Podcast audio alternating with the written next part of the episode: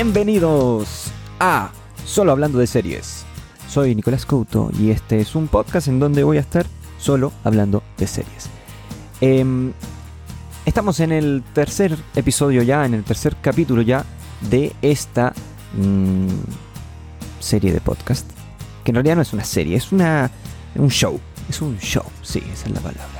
Y bueno, hice algunos cambios tras bambalinas eh, en el podcast y al fin está, aunque ya lo había avisado por Instagram, está disponible en todas las plataformas, obviamente Spotify, Apple Podcast, también en iVoox, en donde pueden dejar mensajes, suscribirse y esas cosas que permite esa plataforma, y también en formato en video en YouTube, donde también pueden dejar me gusta y suscribirse.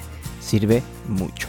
Eh, está en otras plataformas como Google Podcast y varias que, que que quizás son menos conocidas para el público más amplio, pero también están ahí, por si lo quieren buscar. Y eso, obviamente para estar informados de este podcast, em, les recomiendo seguir, eh, seguirlo en arroba solo hablando de series en Instagram. Eh, ahí voy a incluso a veces eh, hablar de cosas quizá un poquito más en profundidad. El otro día compartí un poquito sobre Marcela Said, la directora chilena que participó en Lupin, en Lupin, y ahí compartí algunas cosas que no dije en el episodio. Así que eso. También decidí que al comienzo de estos episodios voy a contar un poco las cosas que estoy viendo actualmente y que quizás en algún momento hablé de ellas o no en el podcast. Y esta semana salieron episodios de algunas de estas series que estoy viendo, que son eh, la primera, Shinjeki no Kyoyan, o Attack on Titan, que bueno, muy conocida, eh, así que poca introducción tengo que hacer ahí. Y también la otra muy conocida que todos están atentos porque está en Disney Plus y es de los Avengers y es lo único que hemos tenido de los Avengers en un año. Y es WandaVision, que, de la que pronto hablaré aquí. También estoy siguiendo un podcast de ficción que es un spin-off de Caso 63, el podcast de ficción del año pasado, eh, protagonizado por eh, Antonia Segers. Y em, es de emisor podcasting y este año está saliendo ahora uno que se llama Borrado. ¿Ya? Y es un. Eh, claramente está en el mismo universo, por decirlo así. Y lo pueden encontrar en la aplicación de emisor podcasting o en otras plataformas de podcast. En Spotify, eso sí, no lo encontré. Pero bueno, lo pueden buscar por ahí eh, y revisarlo. Está muy divertido. El primero, el caso 63, lo recomiendo siempre. Es simplemente el mejor podcast de ficción en español y de los pocos que conozco de Chile. Así que si lo quieren revisar, eh, ahí está. Em, después em, decidí que al comienzo de este episodio también voy a hablar un poquito, no lo puse en el título, pero porque es solo un episodio, pero voy a hablar un poquito de Euforia. Euforia, el episodio especial que salió ahora en enero, la parte 2, Jules, que tiene un nombre que es como Fact All algo. Pero bueno, parte 2, Jules, eh, al igual que en el primer episodio que salió, si no me equivoco, en diciembre, que yo no lo había visto originalmente en su momento, eh, en donde se enfocaron en Rue, en este se enfocan en Jules.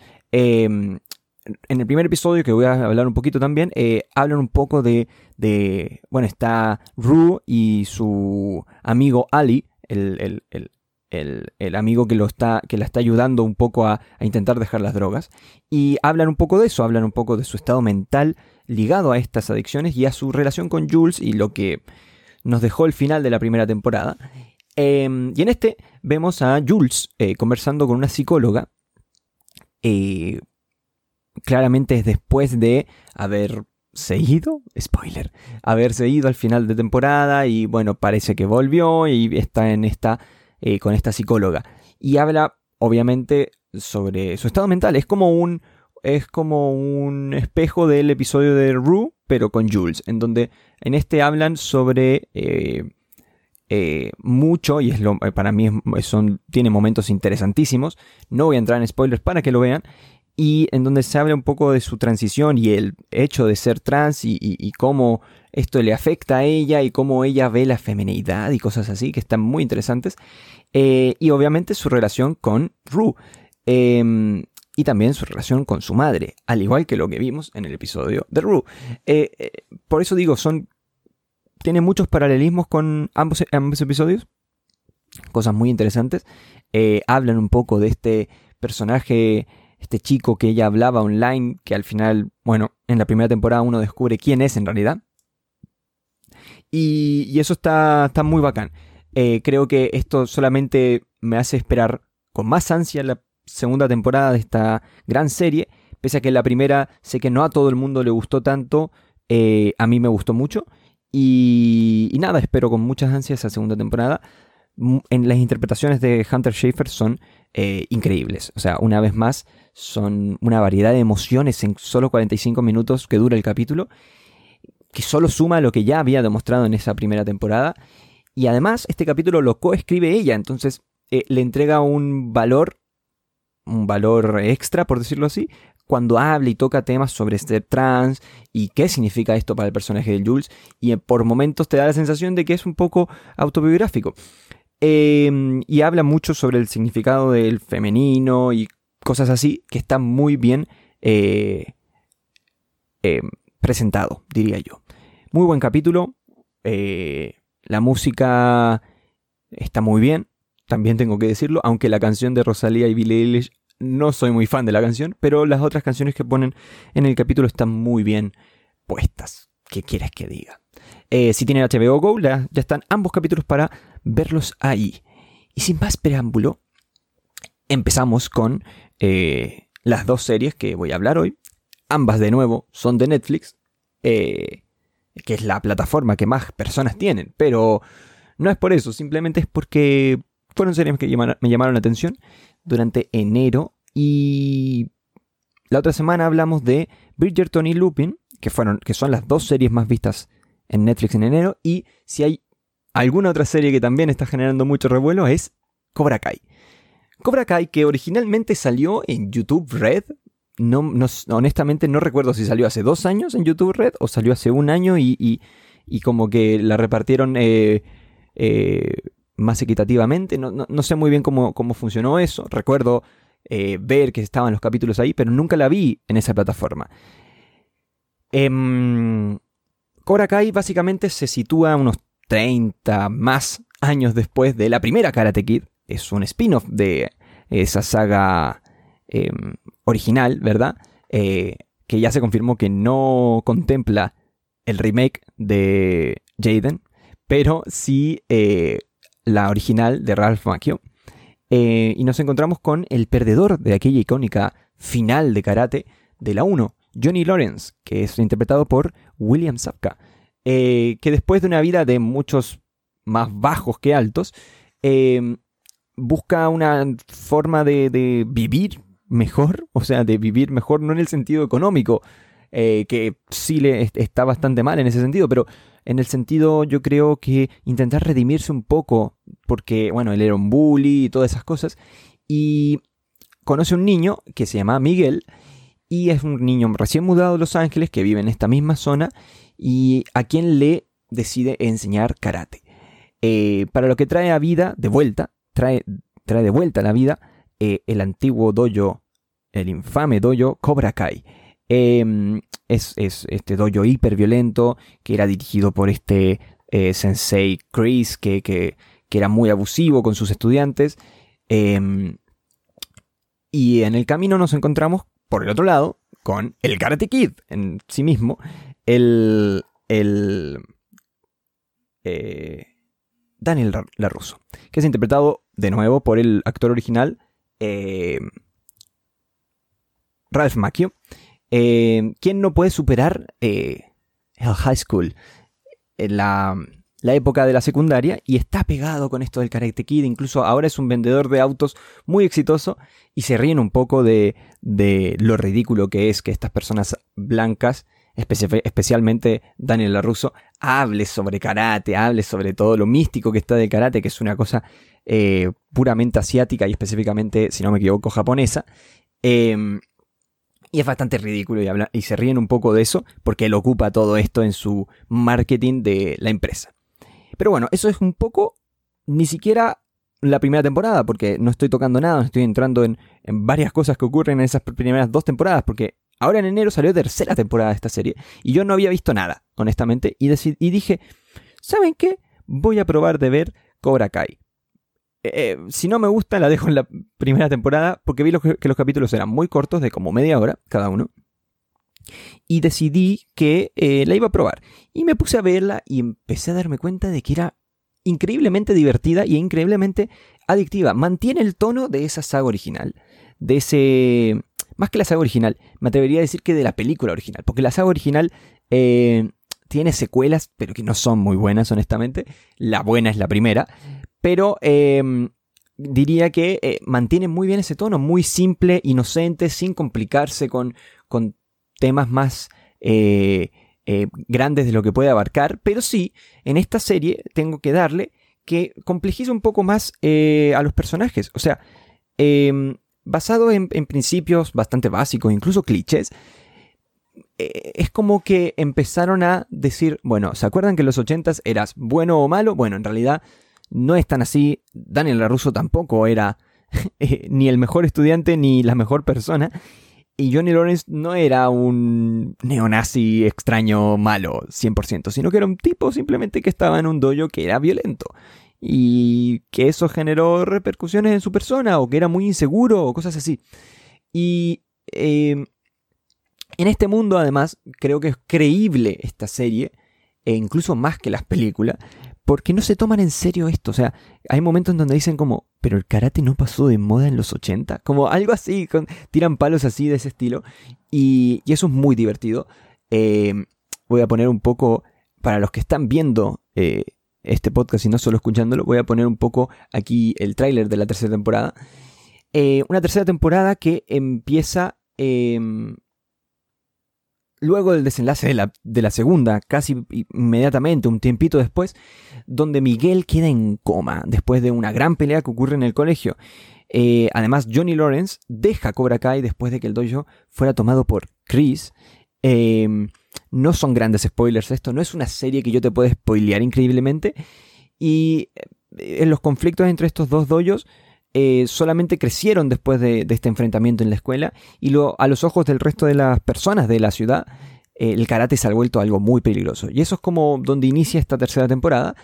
Y yo diría que, bueno, las primeras dos temporadas, para mí las primeras dos son, muy buenas. Eh, son, las tres temporadas son buenas. Buenas, o sea, el, show es muy divertido de ver, es muy, te dan muchas ganas de continuar viendo.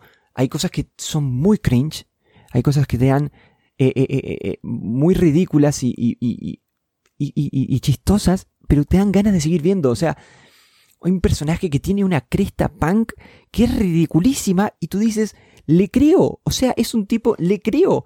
Porque está tratado de tal forma de que tú dices, esta gente existe, esta gente es real, esta gente... estas cosas pueden ocurrir a veces y pasan piola en el mundo real, pasan, pasan desapercibidas. Em, eh, siento que es muy divertido, que es como un mini mundo este dentro del mundo real. Y eh, ocurre con esta gente que es fanática, que, cree que, oh, el karate es lo más importante en esta vida y hay que vivir bajo las reglas del karate, ya sea Miyagi-Do o Cobra Kai o, bueno, cosas que ocurren en esta tercera temporada. Em, pero, pero como que el resto del mundo dicen, no, déjense de joder con esto del karate y pónganse a hacer, yo que sé, a estudiar o a trabajar. Y es un poco, se genera esa dinámica divertida que por muchas, muchas veces uno la, uno la piensa cuando está viendo la, serie. Las actuaciones eh, tienen sus momentos, no son las mejores actuaciones en la industria, pero eh, en especial los personajes eh, principales como Johnny, Miguel o Eli eh, tienen momentos muy, muy, muy eh, profundos, muy dramáticos, eh, en especial William Saka, que creo que es el que queda mejor parado en, estas, en esta serie. Em, un, actor y un personaje que honestamente quedó como el malo de Karate Kid y poco más. Entonces yo, yo diría que en esta, en esta serie él ganó un montón de terreno. Te lo muestran como un personaje racista, claramente como eh, retrógrado en, varias cosas, como que quedó instalado en los 80, al igual que Daniel Russo, pero ya voy a eso. Eh, y, y, pero igual te lo muestran como un tipo que te cae bien, que dices, vamos Johnny, vamos mejorando este Cobra Kai, que, que, que en la base Cobra Kai él lo presenta como una salida a estos perdedores del, colegio a, a, enfrentarse a la vida, a enfrentarse al que le hace bullying, a enfrentarse a la adversidad. Y ese no es un mal mensaje. El problema es cuando mete, dice, strike first, en no mercy, y esas cosas, ahí se pone heavy metal. Pero, pero bueno, él se da cuenta de esto e intenta mejorar esto. Em, uno, de los uno, de los personajes que más evoluciona eh, frente a la película, o sea, ni hablar de Johnny Lawrence, obviamente, que simplemente era el malo, perdón, simplemente era el malo, eh, es eh, también otro de los personajes que más crece es Daniel LaRusso, el protagonista de la película original. Y era siempre, era muy plano el personaje, en mi opinión, en las originales. era el bueno, o sea, y te lo mostraban, que a veces se frustraba, era medio temperamental, pero poco más. No profundizaban mucho, era el bueno y, oh, Mr. Miyagi, le voy a enseñar no sé qué, y empezaban a aprender y de ahí peleaban y ganaba. Y siempre le costaba mucho, pero terminaba ganando por el poder de la amistad. No, no, tampoco era tan así. Era por el poder, por el poder del entrenamiento y de, y de, y la concentración. O sea, em, pero ahora evoluciona a un punto de, siento que evoluciona a un punto de que el tipo te das cuenta que no es blanco o negro el tema, es, bastante gris la situación. Y, te lo muestran como que hay veces incluso que tú dices, pero a ver, Daniel, tú eres, eres el bigger man, por decirlo e-, e-, eres el tipo que supuestamente tiene un poco más de apertura de mente que Johnny y no logra solucionar los problemas. Incluso es bastante resentido y bastante. Tiene como un trauma con Cobra Kai. Eh, que no lo culpo, pero nunca intenta arreglar las cosas. Y eso también, en mi opinión, lo que ocurre es que las primeras dos, tres veces que ocurre esto está bien, pero después empieza a repetir bastante, en especial a lo largo de la serie, de estas tres temporadas, en donde ya se pone gastado este tema. Y es como, vamos a arreglar las cosas, Johnny, vamos a arreglarlas, pero X, Y, Z razones generan que esto se vuelvan a enemistar y se genera un nuevo conflicto y completamente nacido de la testarudez del personaje, pero también es algo que está dentro del personaje. Y siento que eh, hay un tema también ahí de guion. No es solo de, interpretación ni nada de eso, es un tema de guion que quizás a veces se queda un poco trabadiño.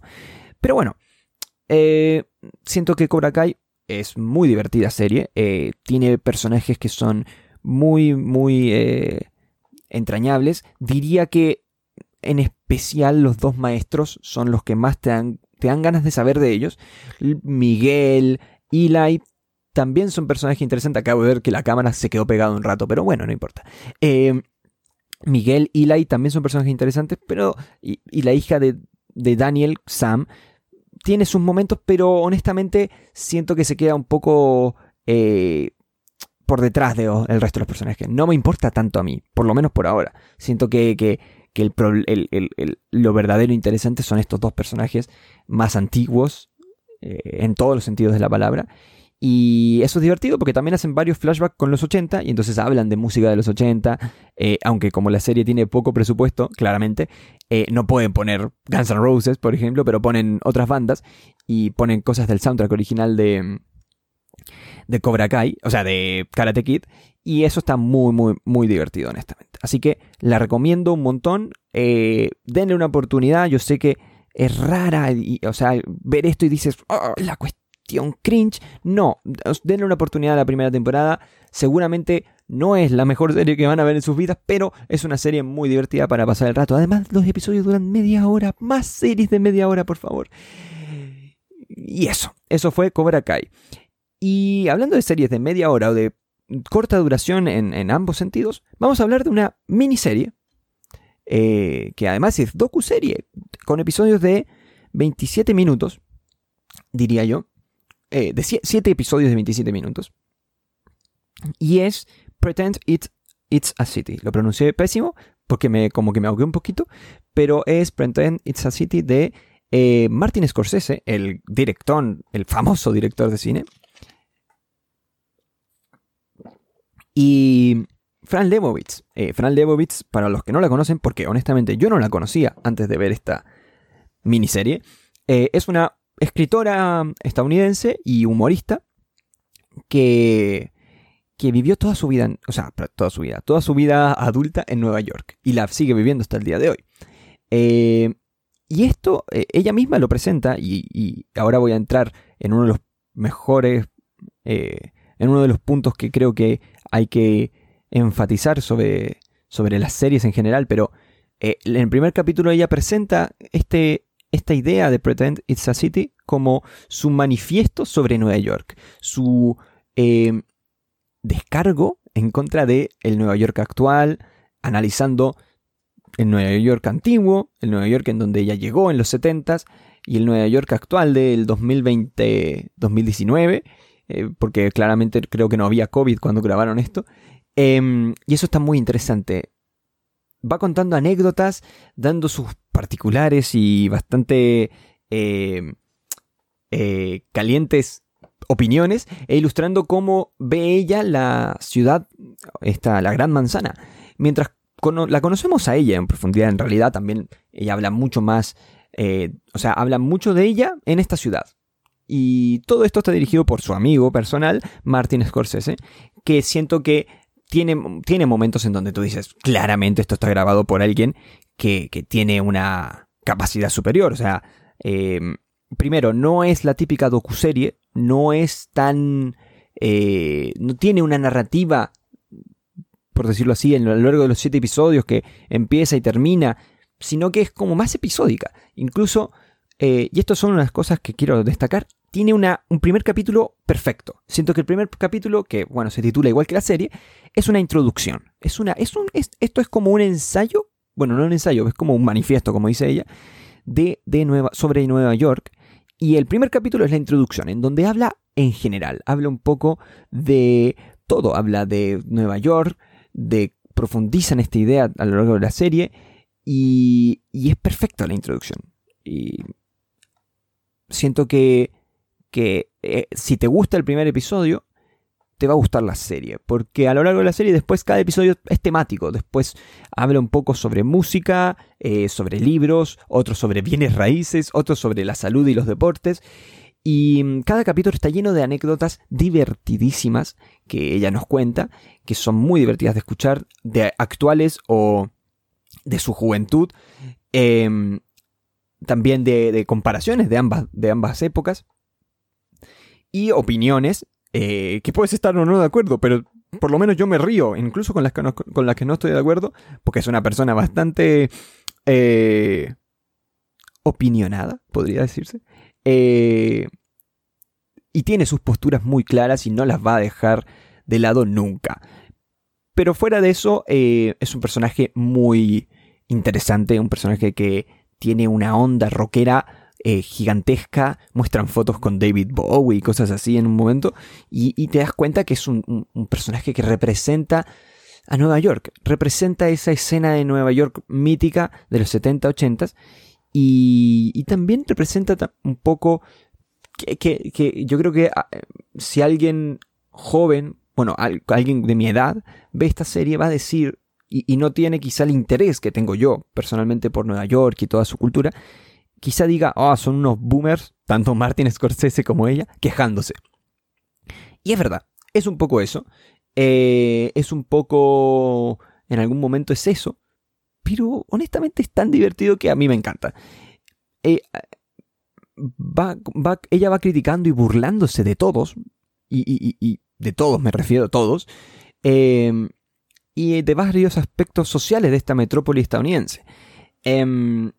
La serie me hizo sentir como que estaba ahí, en, esa, en ese café, en ese bar, en esas charlas que muestran eh, con ella y Scorsese sentados hablando de eh, lo que es vivir en Nueva York y sobre la vida misma.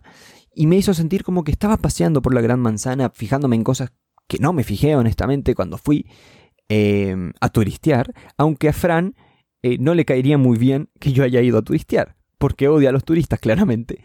Eh, y no la culpo.